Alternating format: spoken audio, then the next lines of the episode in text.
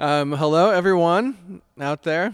I don't know where you are, who you are, but you're listening for some reason. So uh, you don't know yet who you're listening to. My name is Damon Heitman, and no, that's not. That is incorrect. My name is Damon Jensen Heitman. I am too used to my old name. Um, uh, and I'm one of the pastors at First Presbyterian Church in Hastings, Nebraska. And this is the Friday feature. This is a thing we do every once in a while uh, on a Friday. And kind of the big idea behind it is we take a little bit of scripture and we hand that scripture off to an artist that we know and we say, What do you think of this thing. So we're in the midst of kind of doing a little series on some biblical characters, some that we know well, some that we know not so well. Uh, so the last time we did this, um, we took a look at the story of Ruth and Naomi, and uh, Hannah Jensen Heitman, interestingly enough, uh, wrote an original song to go along with that. And this week, I am joined by Dr. Robin Koozer. Robin, are you here? I am here and present and accounted for. All good things, one supposes. We'll hope so. uh, so I I asked Robin, um, and we'll get to it in a little bit, uh, to take a look at Peter, and I handed some passages off to him and said, "What do you think?" Uh, and uh, Robin has, um, would you say, a long history, a history of church musicianship? Well, I've, I've been involved with church musicianship ever since sixth grade when I played the organ at the Presbyterian Church in Broken Bow, Nebraska. So, yes, I guess, and then coming to college, I was always in the chancel choir here and been involved with the music at First Presbyterian Church since then. So, right. I don't know that I have a degree in music as far as sacred music, but I do I have an interest and yeah. I am a musician, so I guess it all pairs together. It seems like it. It you, seems like a nice well, combination. You're well versed. Well, thank you. You're kind to say that. we might say. Uh, and professionally, you've spent time doing what we should tell the people? Well, I was the former chairman of the music department at Hastings College for 29 years, where I was a professor of music and also teamed with some other departments, including the physical education department and the English department and the teacher education department, to look at music and, and those other areas together. Right. So we had some nice collaborations there. I retired several years ago from the college side of things and moved to the Hastings College Foundation, where I'm an associate vice president in charge of development. Nice. And you uh, direct the choir here. I am the First director Pres. of the chancel choir, and I play in the bell choir. Yeah. Uh, so I I passed along these passages of scripture to you, uh, and you, being a well versed church musician, went directly to the hymnal. that is correct. Why the hymnal?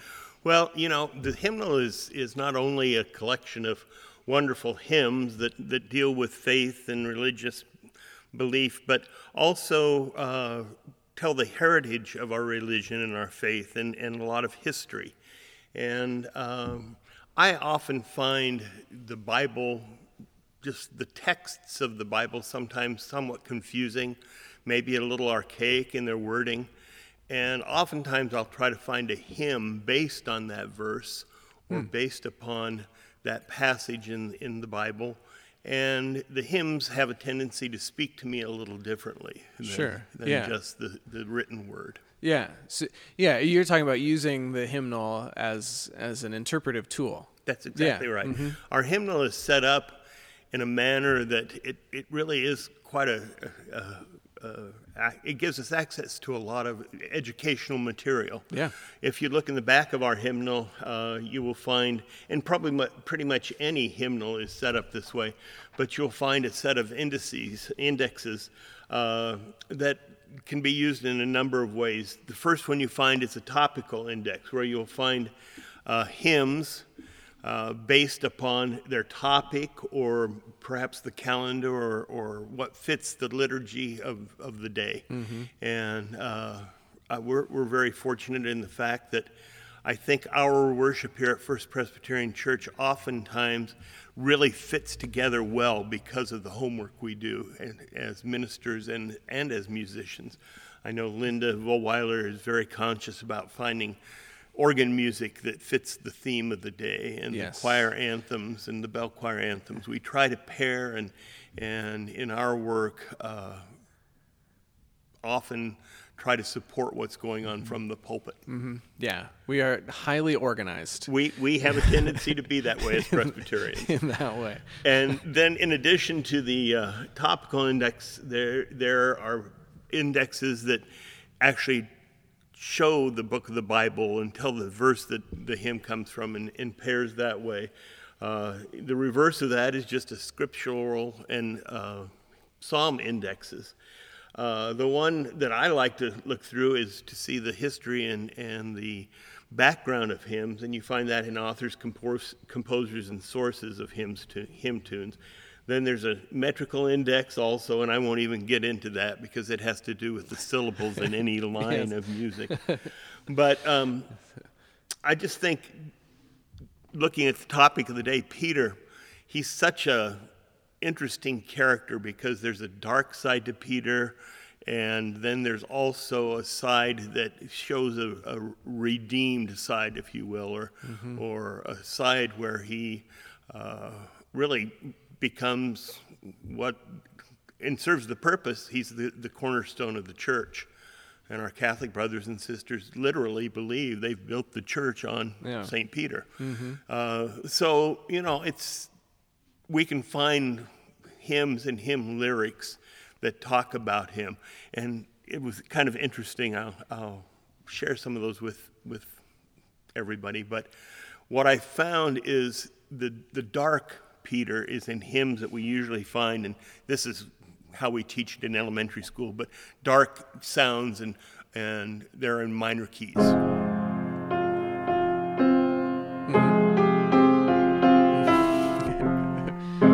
Minor keys. And then when we find uh, Peter the fisherman and uh, the, the disciple who goes into the world and, and feeds the lambs and tends the lambs and feeds the sheep, we find those in major keys.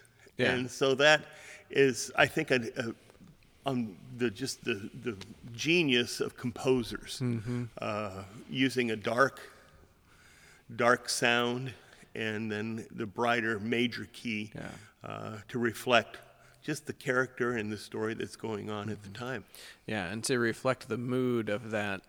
The, I think there's a lot of sort of, and those are sort of the interpretive clues, right? That you're that you're talking about that you would know when you look at the when you look at the music. You're like, Right. okay, oh, oh, interesting minor, and oh, that's interesting key, and um, that sort of thing. Um, the rest of us wouldn't necessarily know just by looking at the sheet, um, but when we hear it on the ear, like, oh. The Yeah. bad guy just walked in the room for yeah, some and, reason. and for the most part, you know, uh, music tells a story on its own. Yeah. But it certainly supports the text in these cases. Mm-hmm. Yeah. And there, there are some wonderful melodies that are in ma- minor, or, you know, really, you could almost play them in major and they're lovely too, but because of the harmony and the harmonization used, they become a, more of a dark palette Yeah. of, of, of music, if you will. Yeah. Uh, well, let's take a look at some of these some of these texts. So you talked about um, Peter. As with most of the disciples, we might say um, we get kind of a Peter runs the gamut, right? He's Exactly. um, he's uh, one of the you know one of, and I think one of the stories, for example, of Peter you know, that we are probably familiar with. Uh, the disciples are out in a boat. It's windy. It's stormy. Um, Jesus, uh, all of a sudden, they see Jesus out walking on the water. Um, Jesus says, "Come on out. It's cool." And Peter right away is, "Okay, here I go." Right? Um, and he gets a step in, and he says, "Maybe not such a great idea." and so, just in that in that one story alone, we get this image of a disciple who is full of exuberance and faith and here we go we're going to do this and then a moment later the disciple who is doubtful and anxious and worried um, which is so reflective of our own experience right as as disciples um, so i I picked out a few different passages um, from from Peter's life, and I shared them with you. And I started, um, and we you start kind of started picking up on this this theme of water uh, and Peter having grown up as a as a fisher Right. person, Right. Uh, and and his relation to water. Well, and, and I think not just Peter's relationship to water, but in the life of, of, of that time, water was so essential. And most of our biblical stories are, are somewhat in, in a desert, dry area, and water was, they were dependent upon water for, uh, for life, Yeah. quite honestly. And Peter, as a fisher person, a fisherman, went into the water to make a living, to provide. He, he found a source of strength and, and uh, in other ways to, to feed people. He was, you know, it was his livelihood to fish. And, but he also knew the dark side of Right. the water. He, he knew that fishing could be a hazardous occupation, and many people went out but never came back. And uh, he's confronted with being in the water, and then a storm comes. Right. And, and Jesus talks to him and uh, literally um, saves him from from the water, if Yeah. you will. And so he, in the same way that he probably, or in a similar way to what he trusted, knowing that water would provide, Jesus provides.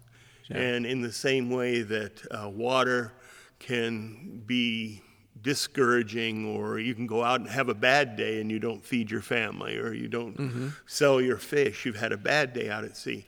Um, he may relate to the being in the water and the wind coming up as you know a destiny kind of thing, a bad destiny, if you will, and turns to Jesus, and and Yeah. Jesus becomes the good and Yeah, the Savior. that Yeah, it's interesting to hear that um, you make that connection that to Jesus being the source of life in the same way that the water is the source of the right life, right? And that connects scripturally into other parts, Very much You know, where Jesus says, "I am the living water," um, and and those sorts of things. And so. you know, also Damon, in, in another genre of musical or if music, the the spiritual Yeah. is interesting because so many of the spirituals literally refer to water and crossing the water to go to heaven and uh, shall we gather at the river Yeah. and there are so many uh, wade in the water spirituals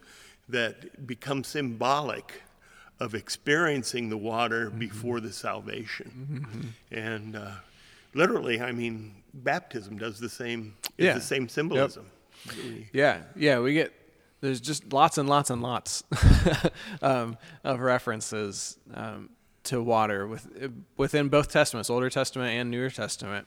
Um, but yeah, that has But- very powerful sort of metaphor. What, I, what I'd like to do is just Yeah. uh, talk about one of the hymns that we often sing at our church.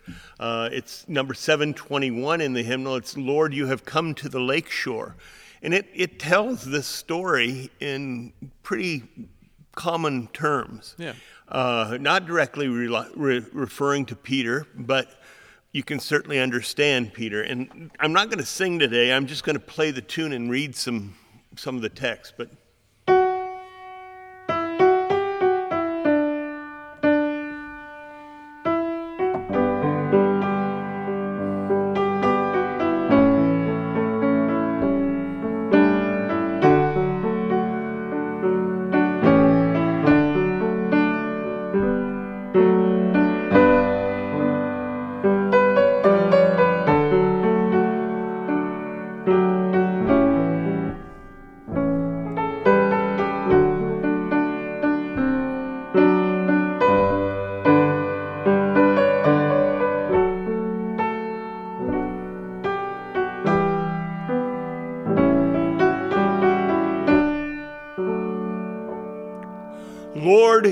come to the lake shore, looking neither for wealthy nor wise ones. You only ask for me to follow you humbly. O Lord, with your eyes you have searched me, and while smiling have spoken my name. Now my boat's left on the shoreline behind me, By your side, I will seek other seas. You know me so well, you know my possessions. My boat carries no gold and no weapons. You will find there my nets and labor. You need my hands full of caring, though my labors to give others rest and constant love that keeps unloving. You who have fished other oceans, ever longed for my souls who are waiting. My loving friend, as thus you call me. O Lord, with your eyes you have searched me, and while smiling have spoken my name. Now my boat's left on the shoreline beside me. By your side I will seek other seas. As you can see, that really parallels the story. Mm-hmm. Another another hymn that we often sing is "Will You Come and Follow Me," which is literally known as the summons hymn. Uh, we're summoned by Christ uh, to to follow Him and to do to do good. And it, this is a lovely tune. It's a, a Scottish melody that, that has been adapted for our use. But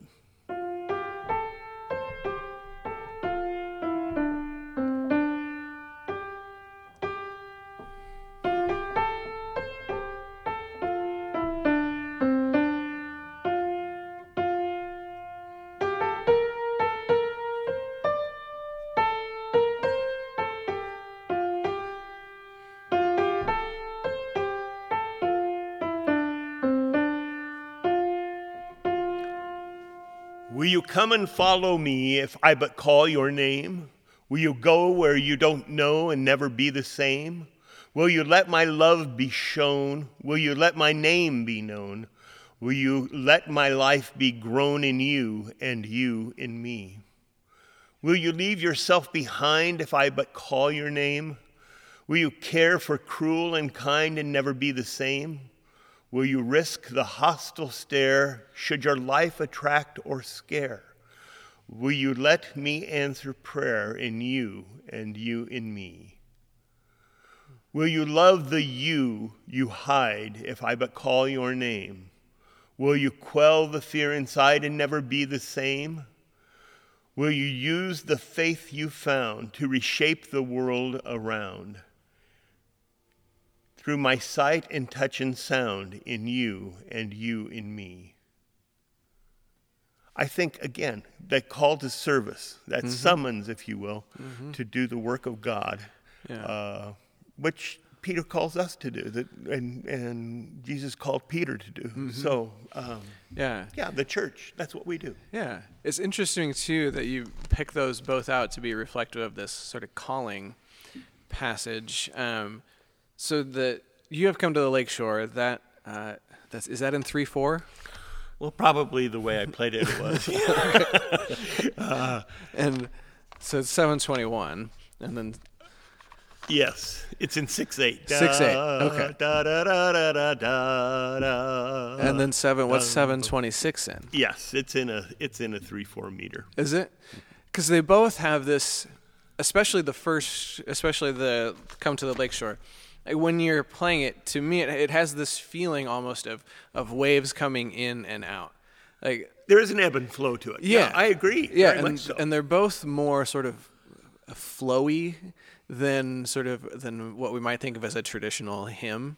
Uh, that's very sort of structured and uh, and maybe I'm well. No, I think you're right on. And and another another piece of that is just the cultural aspect. Sure. Um, so many of our hymns are uh, English or, or written in the United States or come from a European. Um, Lord, you have come to the lakeshore is a Spanish folk song. Yeah. Yep. You know, from Spain. And you kind of feel that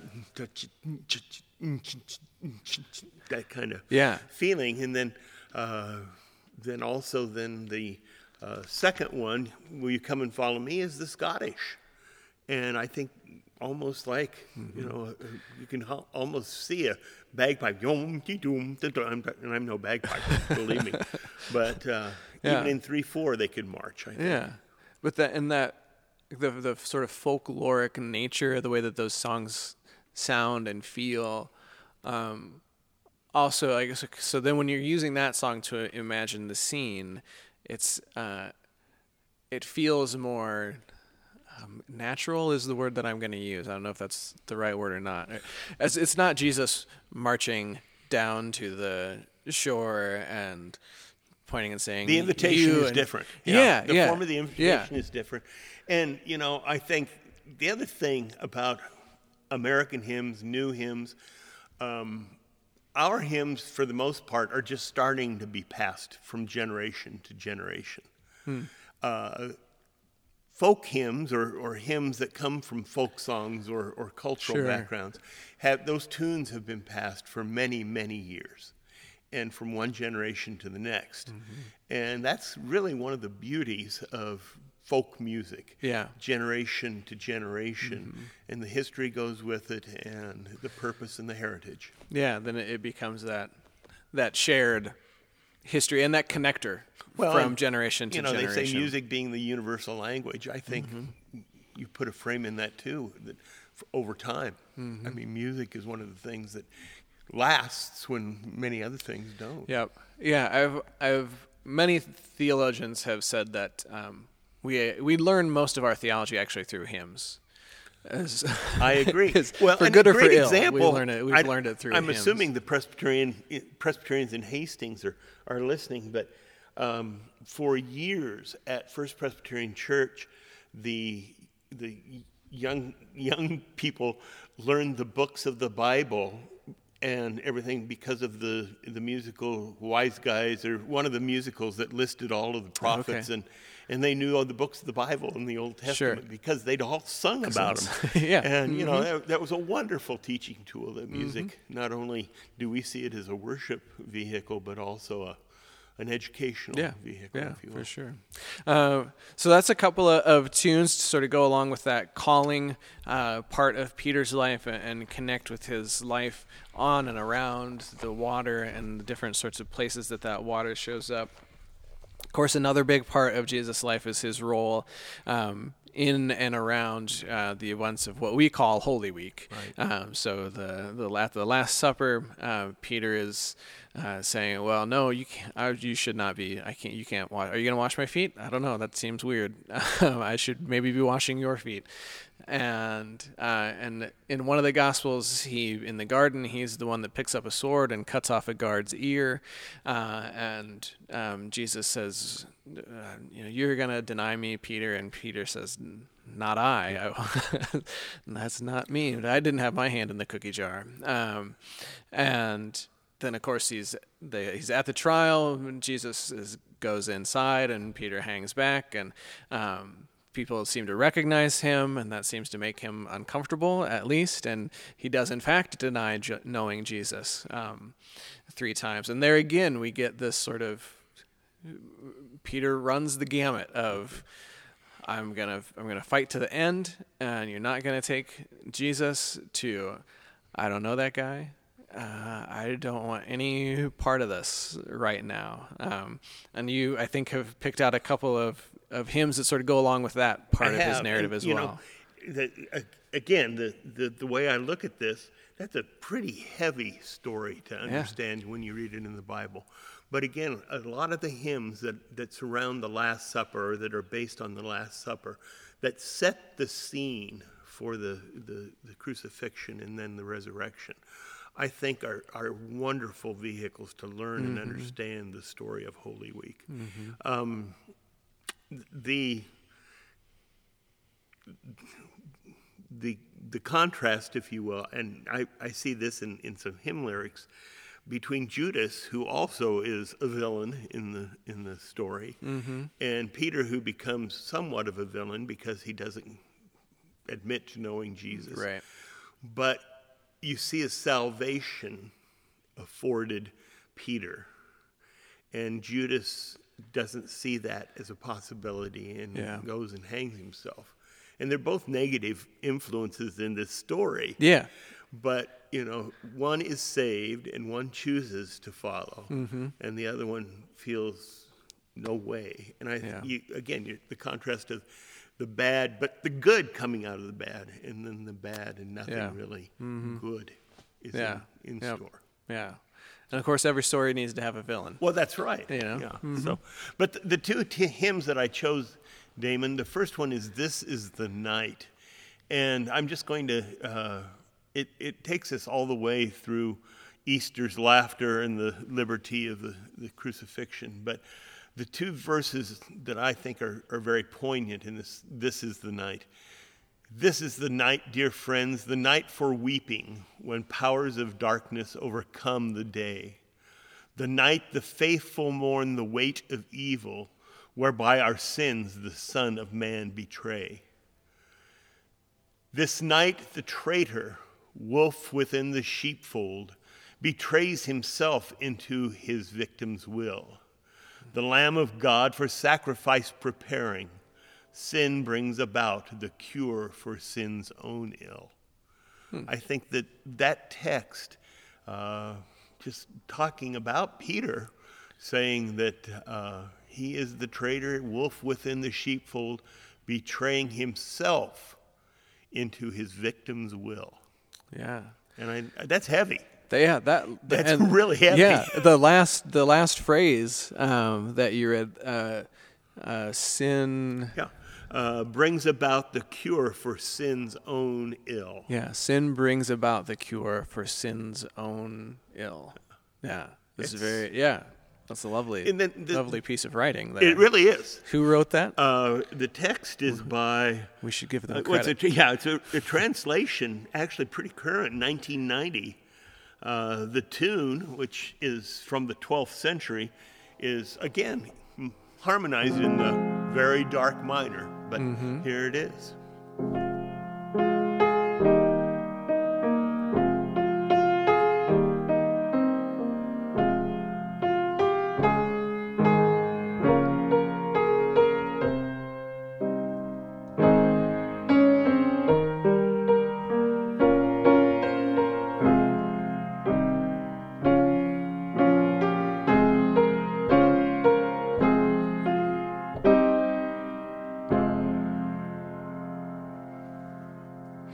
Course, on the last verse, when we get Easter, we do this.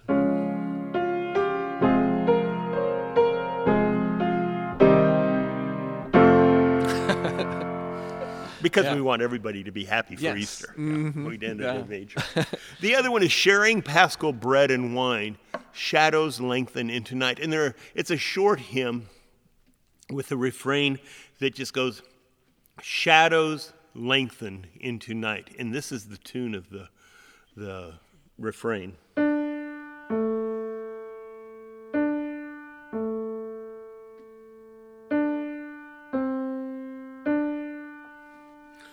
Harmonized, it sounds like this Shadows lengthen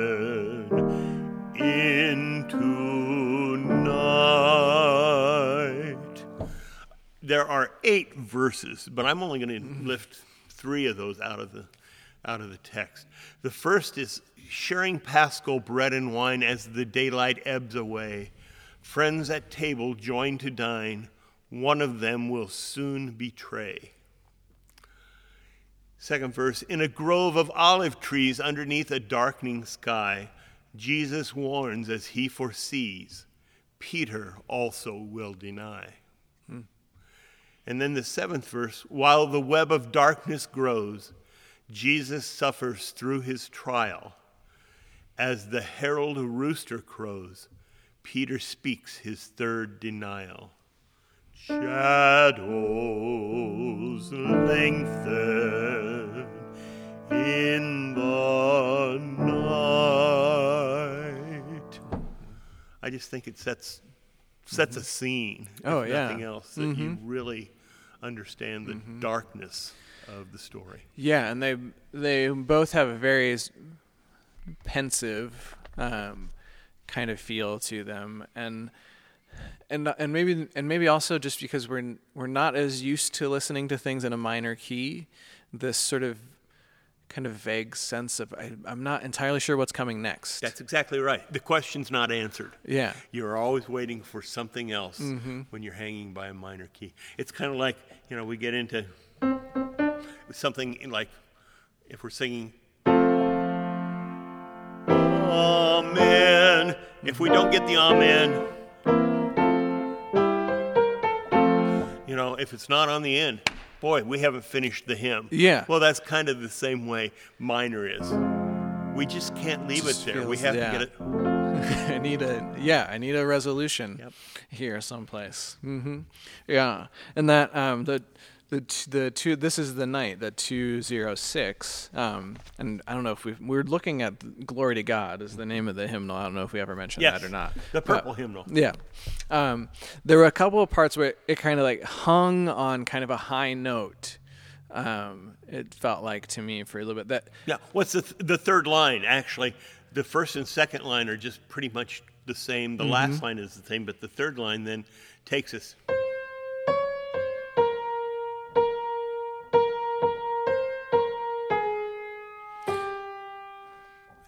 Finish. yeah.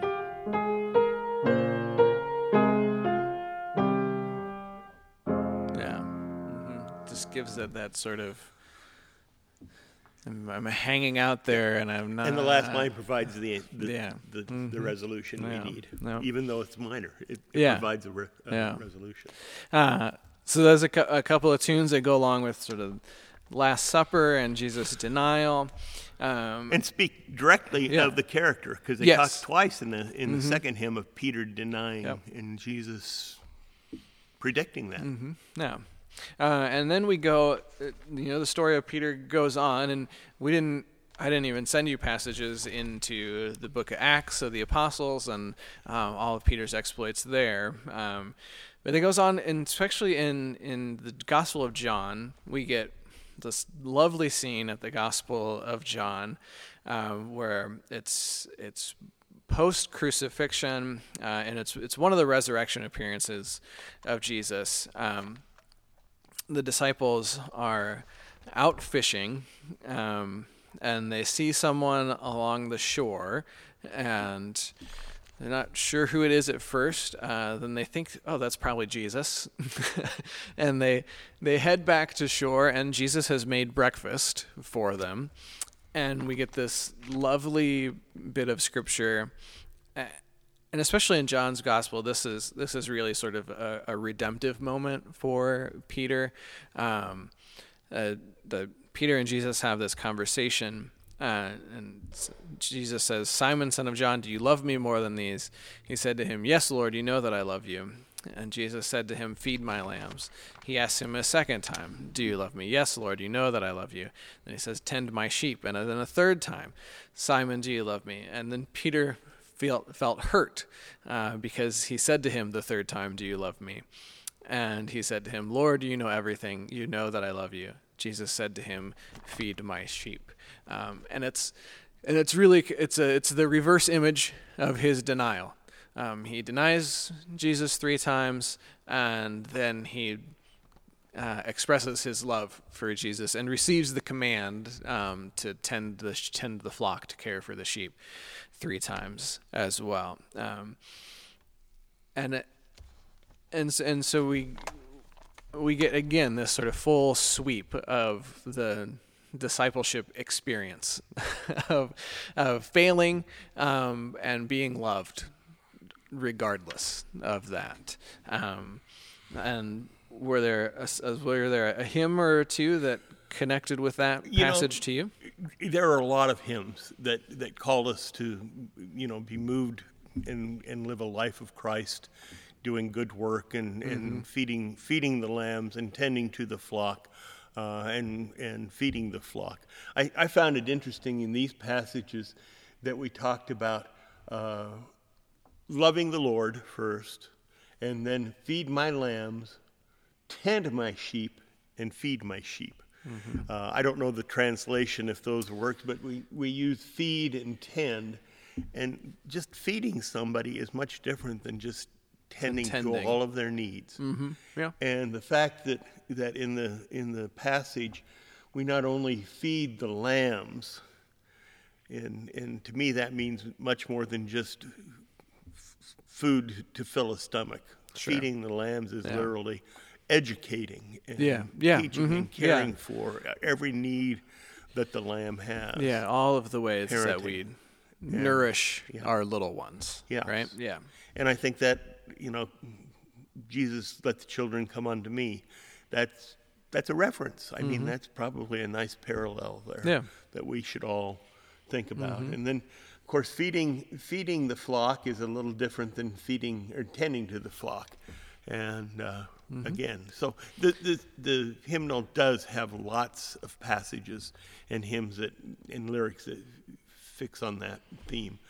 But uh, the one I, I found that I think to be very appropriate, and we've already talked about Will You Come and Follow Me, but um, is one called Bread of Life from Heaven. And the, the refrain is Bread of life from heaven, your blood and body given. We eat this bread and drink this cup until you come again. And then the verses Break now the bread of Christ's sacrifice, giving thanks, hungry ones, gather round. Eat all of you and be satisfied. In Christ's presence, the loaves will abound. Hmm. And seek not the food that will pass away. Set your hearts on the food that endures. Come, learn the true and the living way, that the fullness of life may be yours. Love as the one who, in love for you, gave himself for the life of the world. Come to the one who is food for you, that your hunger and thirst be no more. Dwell in the one who now dwells in you. Make your home in the life giving word. Know only Christ, Holy One of God, and believe in the truth you have heard. Finally, drink of this cup and declare his death. Eat this bread and believe Easter morn. Trust his return and, with every breath, praise the one in whom you are reborn. I think that just pretty much sums up the life of Peter. Uh, So many, so many different chapters, if you will, Yeah. and, and stories. But when you put the whole story together, it's one of sin, denial, uh, redemption, and finally leadership. Yeah. He's, he's chosen to lead the people. Yep. And not only feed, but lead the sheep. And Yeah. we have a church because of it. Yep. Yeah, it's very human, for sure. yeah, much so. and and when you, you know, on Sunday mornings we read ten verses of scripture, maybe twenty. on a, you know, like, like we just get little snippets, um, all the time, and, and so it it's becomes difficult for us to to sort of keep the big keep the whole image See the whole story. yeah in mind and you know the gospels um, they're really they're actually they're really novellas right They- they're um, really meant to be read in one sitting When you see the whole transformation. Yeah. That this way, Mm-hmm. if if you can, you know, take bits and pieces and put them together, you get the whole story, which I think only makes the bits and pieces more significant. oh yeah Yeah, yep. for sure. yeah yeah certainly so um, yeah so there's there's a little rundown of um, the, the hymnal and some of its some of its helpful little tools that it contains within itself. Uh, a few sort of samples and ideas of, of how to sort of use the hymnal and the hymns that are in there, and the wisdom of the songwriters and composers and lyricists um, as as a, as an interpretive tool um, for Scripture itself. Um, any any big closing thoughts? Any small closing thoughts? Well, I, you know, again, I'll, I'll just say music is a very powerful tool. And I think one of the blessings of living in Hastings, Nebraska, and being a member of the Presbyterian Church is knowing that people appreciate and acknowledge that fact. And they, they don't just see music for music's sake, but music for the sake of many other things. And as a musician, as a church musician, I'm very appreciative and I'm very thankful, and I, I thank God for that attitude because uh, it's where I come from and it's what I believe, and I find great uh, a great source. It's a great source of comfort and satisfaction to me to be Yep. able to to serve in that way. Yeah, and I know uh, that the pastoral staff of First Pres is very appreciative of um, of the way that music is is appreciated and used and uh, shared within the life of the congregation as well. So, um, my thanks to Dr. Robin Koozer for joining me this afternoon. My thanks also to Roger Shukai, um, who recorded this for us because it was more inputs than I felt that I could comfortably handle. So, that is the Friday feature for this time around, and uh, we'll be back in a couple of weeks with another one. And here's a little outro music for you to enjoy. Toodaloo.